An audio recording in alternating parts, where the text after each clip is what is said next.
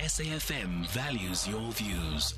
Be an active citizen. Well, I don't know how much you know about penguins, but one of the amazing and interesting things about African penguins is, and one of the scary things, is how their numbers have declined so dramatically over the last hundred years or so.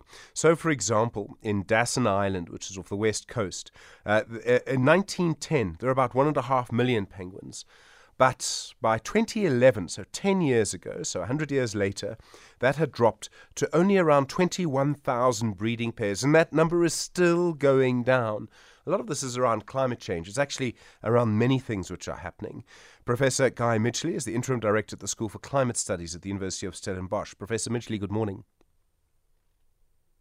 Good morning, Stephen. Please call me Guy. Guy, thank you. Guy, um, when we look at African uh, uh, penguins, what are they telling us about how the climate is changing and the environment around them is changing?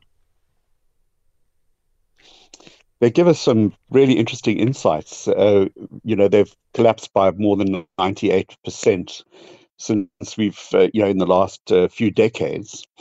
Um, but what's what's even more interesting is that when you reconstruct their numbers uh, to back uh, back to 18,000 years ago, when the world was five degrees cooler, when you know, we were in an ice age, the the numbers of penguins that uh, w- and we've done this work could have been as many as 25 to 30 million.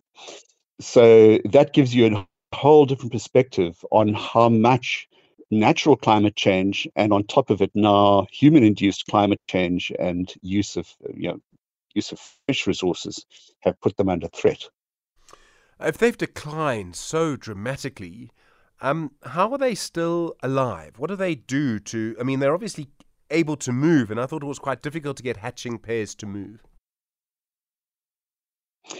Well, this is this is uh, the, the, the the the good side of the research that we've done. What uh, what you find uh, during the ice age is the sea level is about 100 meters lower because so much ice was uh, was taken up in the Antarctic and and also on the north in the northern hemisphere.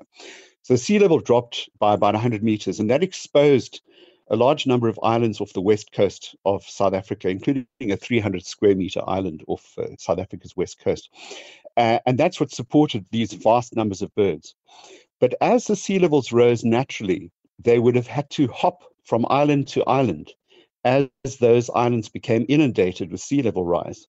Uh, and this would have happened several times over the course of their evolutionary history which means that these birds are pre adapted to shifting their range and finding new nesting sites.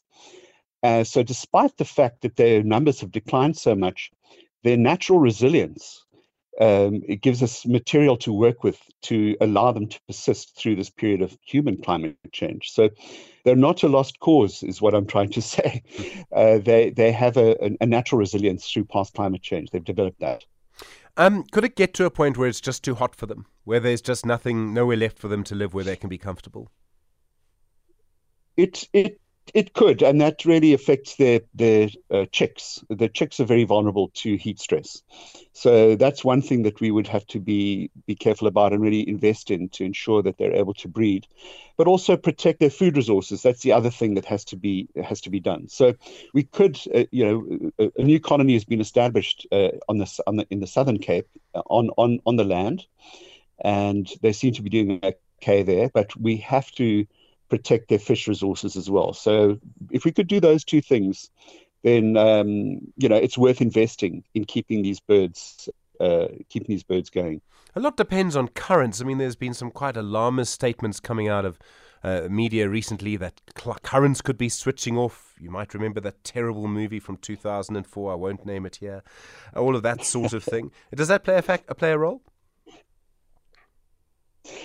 Well, it does, but that sort of thing has happened several times over the last, uh, you know, few tens of thousands of years. There've been a number of periods in which currents have, have, have weakened and strengthened and switched off. So they've lived through those sorts of uh, those sorts of times. So it's unlikely that that would uh, knock them out. It's much more likely that our direct use of their fish resources is going to be the is going to be the killer blow. Professor Guy Midgley, really appreciate the time. Thank you. Interim Director at the School for Climate Studies at the University of Stellenbosch.